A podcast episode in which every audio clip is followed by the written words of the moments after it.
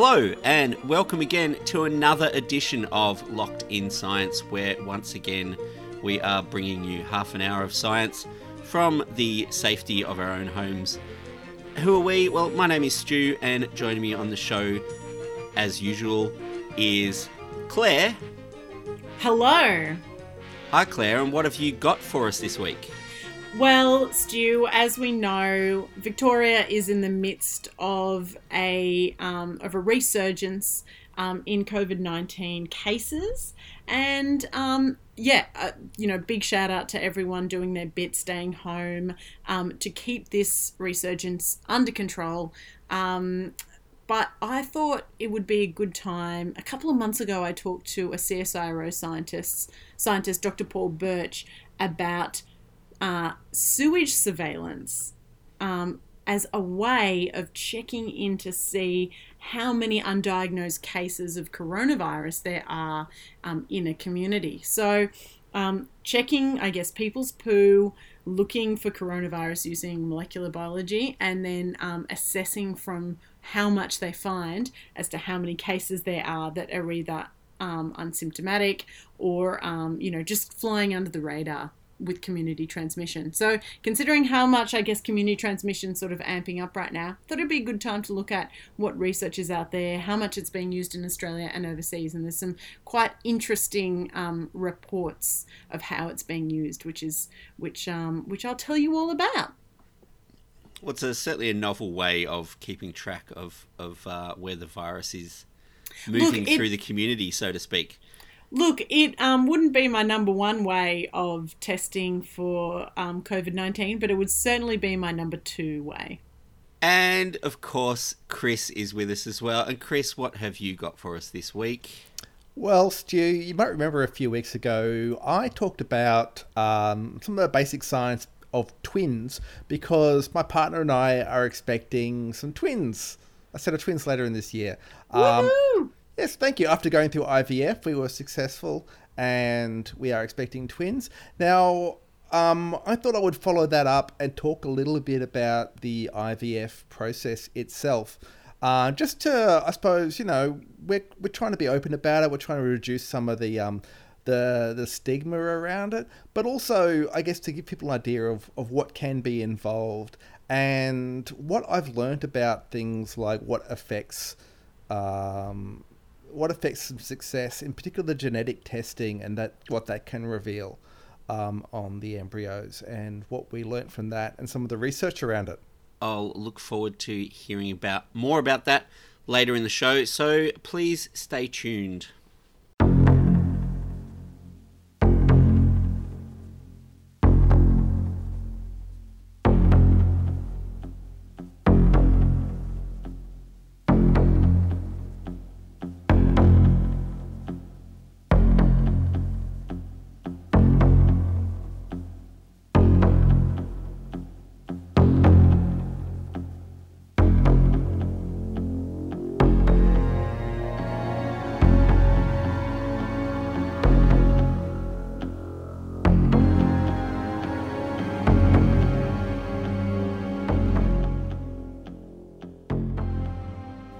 So it has been a pretty devastating week for Victoria as we continue to see cases of COVID 19 uh, infections increasing and Melbourne metro areas going into another stage three lockdown for at least the next six weeks.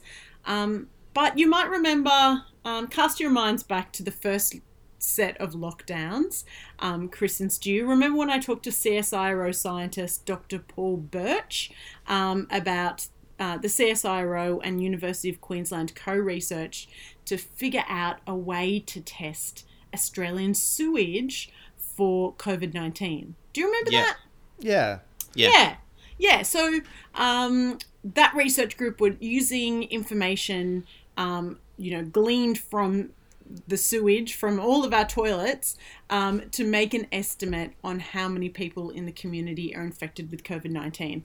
Uh, so, in light of the increase in community transmission in Victoria, I thought it might be uh, a good time to update on what is happening with sewage surveillance in Australia and around the world um, to sort of inform and track uh, COVID 19 infections.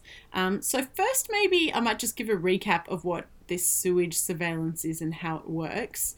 Um, so, back in the early days of um, the COVID 19 pandemic, I know it feels like years, but um, I'm just talking March, which was what, four months ago now?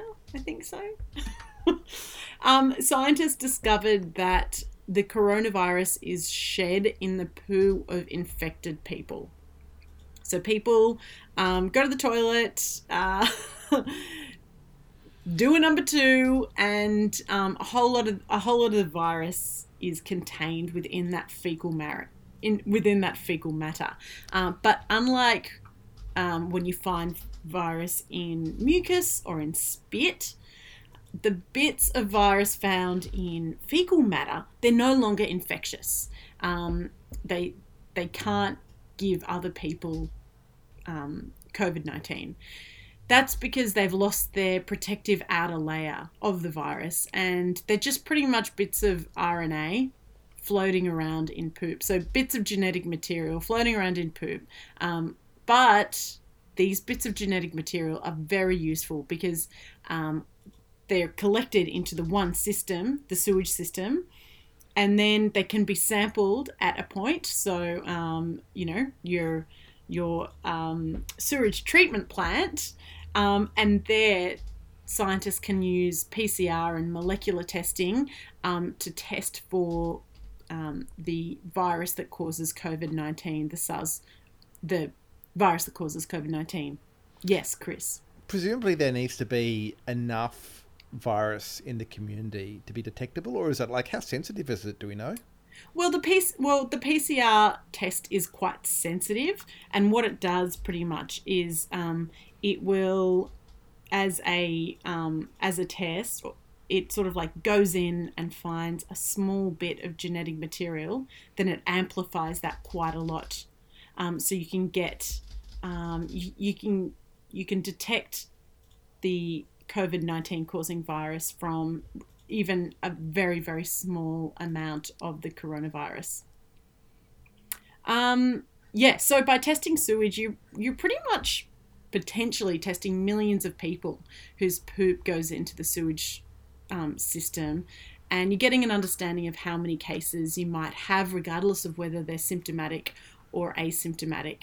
Um, and considering some of the research coming out now is suggesting that asymptomatic cases could be as high as 45% of infections, um, that's that's quite important to know. I guess you know you know who's or how many people there are that are infected, regardless of if they're symptomatic or asymptomatic. Um, now, as you can imagine, it's a powerful tool. It's one that could be extremely useful when outbreaks pop up. Um, and from my research, it looks like Melbourne Water um, are doing trials and using this this technique, this sort of surveillance surveillance sewage technique at the moment. They've put a very sort of like low on detail press release out that says they're using the technique at different sites across the city, but I couldn't find any sort of like um, detail on where they were, what what they've found, or anything like that. So I guess that's pretty low on the um, low on the list of things to do at the moment, but it does look like they are doing it in Melbourne, which is fantastic because um, that's you know another data point to be able to make decisions. Um, and there has also been um, some other interesting applications of the sewage surveillance system in Australia and overseas as well. So. Actually, researchers at the Australian National University have been testing AC, the ACT's sewage for about a month now.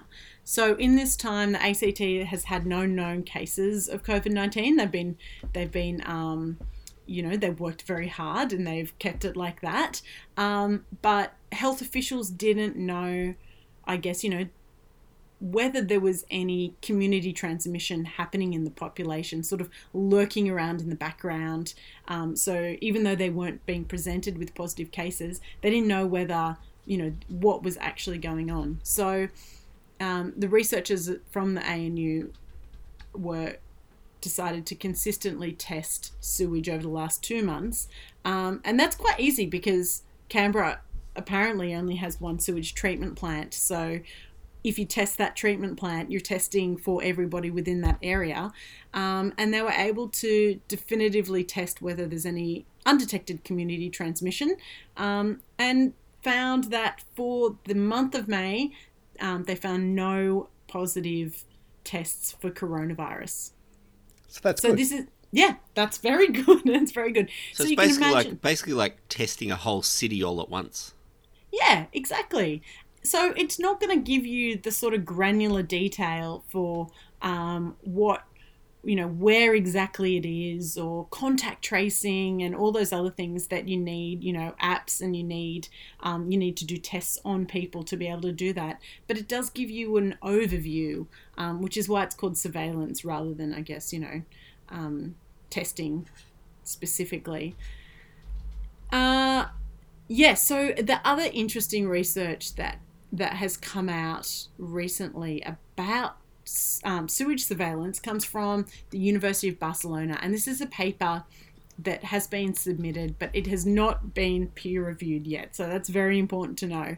But it suggests that the um, virus causing COVID 19 has been detected in sewage samples in Italy, backdated to March 2019. So not March 2020, um, That's that but a whole year before. that sounds hard to believe. It sounds so hard to believe. I mean, a whole nine months before it was detected in Wuhan, in China.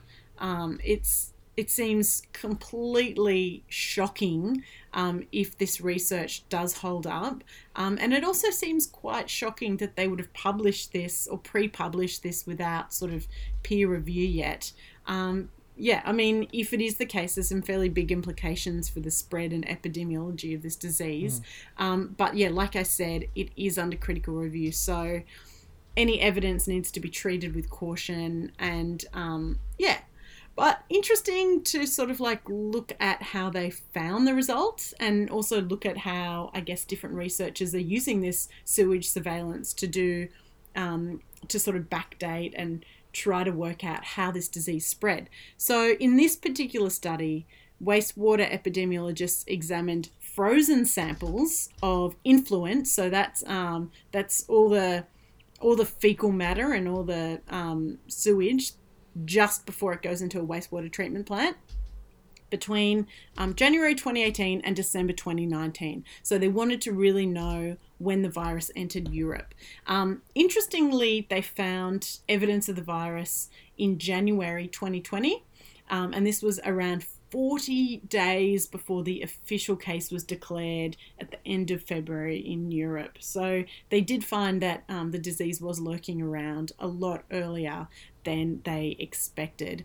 Um, and then all the other samples that they did, you know, back backdating from that uh, January sample came back negative, except for this strange March 12 on 20 in 2019, which gave a positive result in their PCR test, which is super weird. And um, there is an article in the conversation that gives three that suggests three reasons for this. So one was uh, that coronavirus, the coronavirus that causes COVID nineteen, uh, was present in the sewage at a very low level.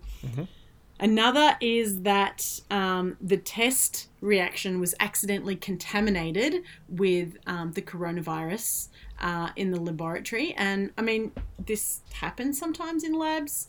Um, Yeah, look, uh, having done a lot of PCRs at various times, it's it's quite easy to contaminate. You're probably Absolutely. testing multiple samples at the same time. It's Yeah. just a simple matter of, you know, the wrong pipette in the wrong place at the wrong time, and there's contamination straight away, kind of thing.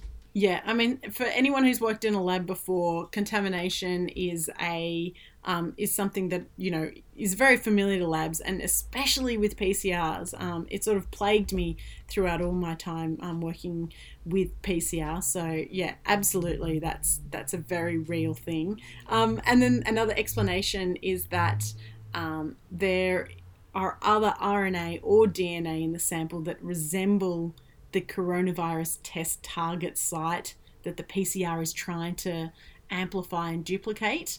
So you're Um, only testing you're only testing part, particular genes, aren't you? You're not testing the entire DNA sequence. Yeah, exactly, exactly. So maybe that um, that part of the genetic code is not as, I guess, unique as they think it is.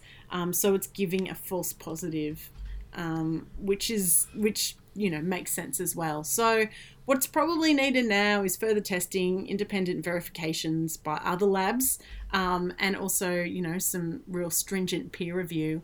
Um, but I think right now it is super interesting to know um, that our poop is teaching us more and more about COVID 19, where it came from, where it is, how to manage outbreaks, um, and most importantly, how to keep everyone safe.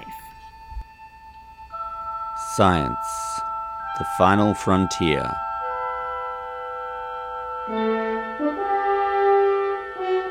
These are the voyages of Lost in Science, our ongoing mission to explain strange new words to seek out new science and new explanations, to boldly go where no radio has gone before.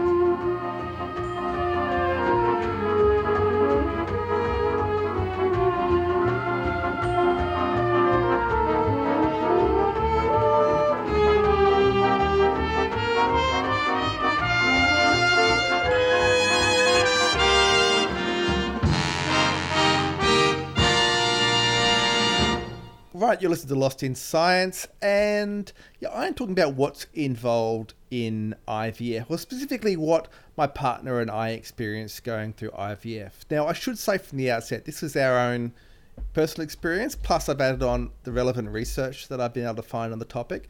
Um, but of course, everyone's experience is going to be different. Uh, I just think it might be helpful for people to know some of the basics of what's involved and what can happen throughout the process. Absolutely, because there is a lot of misinformation out there. Um, Yeah. Yeah, so that's that's fantastic. and certainly we didn't know what to expect going in, so it was eye opening. But anyway, so like we had been um, we had been trying for a while to get pregnant, um, and nothing had been identified as being particularly wrong as a cause of this with either of us. Um, as we've discussed before on the program, fertility does decline with age, and so that seemed to be, I guess, the the high level reason. Um, but what was interesting, I guess, we found out throughout this process some of the insight. We got some insight into why um, fertility declines with age, and I will, I will get onto that in in a little bit. And that was I found quite interesting. But yeah, so essentially the the process of IVF is pretty straightforward. They um, they basically give you hormones to stimulate ovulation, harvest some eggs, fertilize them in a dish, grow them a few days, and freeze them until they're ready to be transferred. Now, the hormone section is quite unpleasant. Uh, it goes for about nine days of injecting this follicle stimulating hormone um, into the belly, which is not a fun experience. Um, and that's all to make sure that the the ovaries produce eggs, which can then be can then be harvested. Um, so yeah, that was the um, I guess the most unpleasant part of it. But apart then after that, it is really about making sure the embryos are okay to be to be transferred. Um, we opted for something called pre-implantation genetic screening or PGS, which is basically where they test the fertilized embryos um, to see if see if there are any genetic problems that might stop them from being successful. Um, what does it rules out the ones that are found to have a problem, but it does theoretically increase your chances per embryo of success. Um, it was interesting looking at the research for this because it's something that it's a technique that's been around for a while. It didn't actually used to be recommended. A few years, you look back about five years, it wasn't recommended. Um, and that's because it could itself damage the embryos in the process of taking a sample that to be tested. However, they've got this new technique where they harvest cells at the a stage of development called blastocyst. And this is when the embryo kind of makes this spherical shell around itself. Um, and so what they can do is they can take cells from the part that is going to become the placenta rather than the fetus. And so that makes the whole procedure safer. And so then there is a net benefit to actually doing this. That's that's a pretty precise kind of procedure to be doing at a blastocyst-sized uh, embryo, isn't it? They have good microscopes, Stu. Yeah, they have, they I'm have sure very they good do. microscopes. Yeah, Yeah, and uh, very steady hands. yeah, pretty much. So what they what they test for in this test is basically it's basically called something called aneuploidy, or I think I pronounced pronounced that correctly, or it's aneuploidy, which is basically having the wrong number of chromosomes. Right. Um, now you guys know how many chromosomes a normal human cell has. um, 23 pairs. Yes, Great. that's forty six in total. Yeah, 23 That's 46 pairs. in total. Yeah. so 22 normal pairs and then there's the XX or XY typically. Um, so aneuploidy is when there is either a chromosome missing from one of these pairs or you have an extra one. Now, usually this is not good for the embryo. Usually having a whole extra or missing chromosome means that the embryo won't survive. Um, the main exception to this rule is Down syndrome, which is when there is an extra copy of chromosome 21. But generally, um, yeah, apart from that, most conditions where there is an extra or missing chromosome it means the, the embryo is not viable, the pregnancy is not successful. And this is one of the biggest reasons why pregnancies do not succeed, is having this, this um, fairly simple genetic problem. So here's where we get to like the, the stats of what the chances are of having um, a, a good test or not from this um, genetic testing. So in our situation, we had the um, the follicle stimulating hormone. 19 eggs were harvested when they came around to the harvest season. Uh, now 19 is Wow, that that seems like quite a high number. It is actually a very high number. So when you artificially stimulate the the ovaries, you have a chance of something called ovarian hyperstimulation syndrome, which is basically where yeah the embryos get too overactive. You get a buildup of fluid, and this can be very dangerous. Hmm. Now, the information they gave us said that you're at risk of this when there are 20 or more eggs collected. So we had 19, which is just on the safer side of that. But still, it was kind of skirting the limits of hmm. acceptability, shall we hmm. say. Um, out of this 19 um, eggs, 11 were successfully fertilized. Uh, we opted to have one transferred fresh, and the rest agreed to have tested, as I said. Um, the one that was transferred fresh did not make it, unfortunately. Um, so we said to have set, um, them tested. Seven survived to about day five when they do the testing. Um, of those seven, three passed as having the normal number of chromosomes. Wow. Which sounds, sounds like a big drop off, doesn't it? it, it does, yeah. Yeah, so I was curious about this. So I checked the research, published research on this topic, and found a couple of papers that look at the rates of having what they call euploid embryos. This is the ones with the right number of chromosomes, and how that varies with according to the mother's age.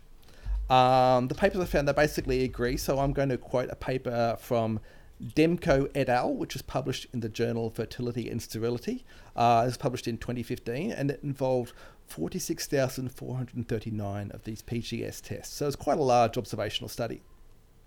And what they found was a linear relationship. So the rate of a aneuploidy, that's having the wrong number of chromosomes, that increases according to the mother's age.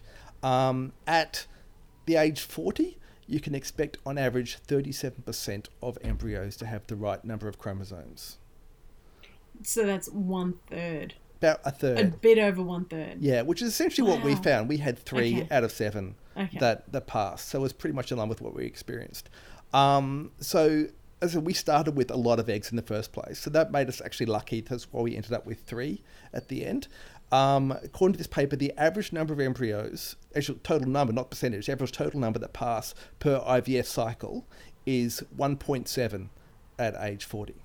Wow. Okay. So you were more than double that. We were more, we were more than double that.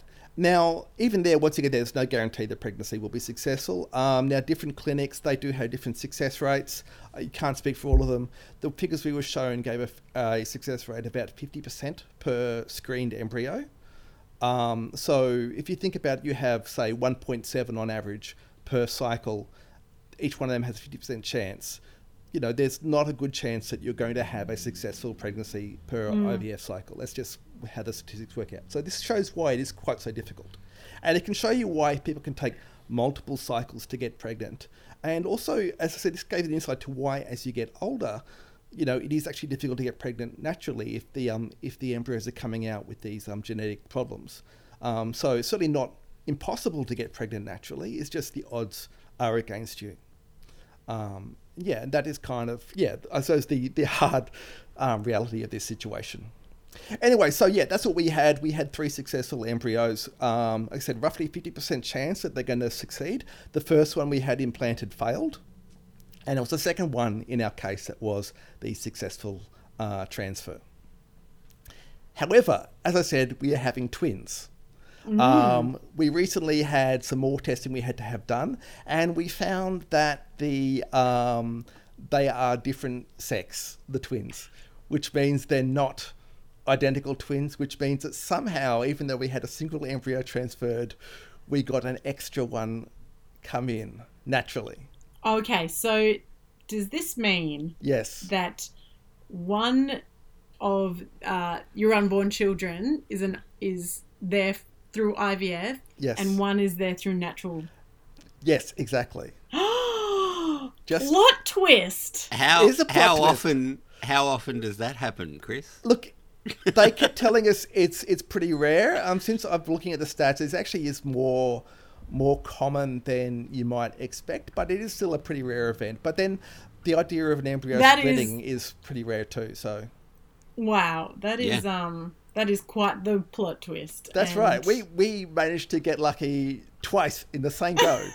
but yeah, like I said, this shows you how it's not impossible to get pregnant naturally. You know, um, it happened with us. Just have to be at the same time we got our success with IVF it's, as well. It's going to be one of those eternal questions: which one of these babies cost you more money? Will Just it affect how you it treat them? yeah, we we we promise not to use that against them, but you need to have something up your sleeve, surely. You got to have something up your sleeve. My question is. Um, is there any research around, I guess, um, you know, the uh, instances of people falling pregnant after an IVF cycle? Uh, you do hear about it. Um, I've certainly had anecdotally a number of people say it. Um, so people don't talk about going through IVF a lot. It's something that a lot of families keep quite quiet. Um, so I've heard of a few cases where people have said they were trying IVF and then just when they were doing the transfer, they got pregnant naturally. Um, and I imagine it's the kind of story that's fairly that's easier to tell. So I can't tell you exactly how often that happens. Certainly from the stats that I've looked at with um, with twins, as I said, it's not it's not unheard of for people to have a natural twin at the same time there is a transfer. So that to me indicates that, you know, this sort of thing does happen. That people can have that natural pregnancy while they're trying IVF. Um, but yeah, I don't have full stats on that. It's not the kind of thing that I've seen um, some published research on, but there could well be something out there. But yeah, so either way, we are very, we are of course over the moon, and look, I'll be updating you guys if any more interesting um, twin pregnancy science comes up.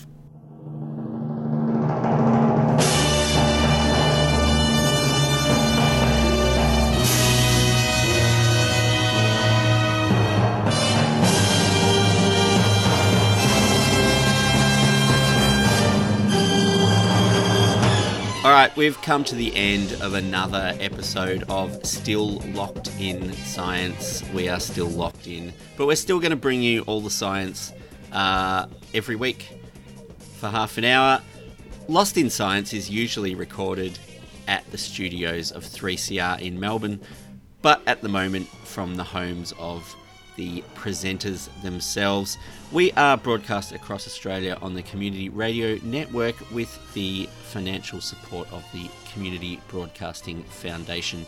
You can contact us by email. We are lostinsight at gmail.com. You can find us on Facebook and on Twitter, or you can just tune in next week when Chris, Claire, and Stu get locked in science.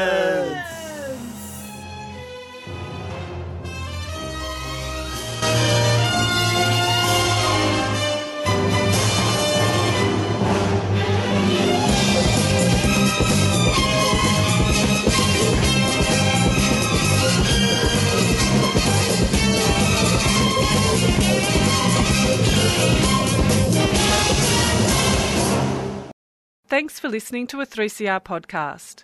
3CR is an independent community radio station based in Melbourne, Australia. We need your financial support to keep going. Go to www.3cr.org.au for more information and to donate online.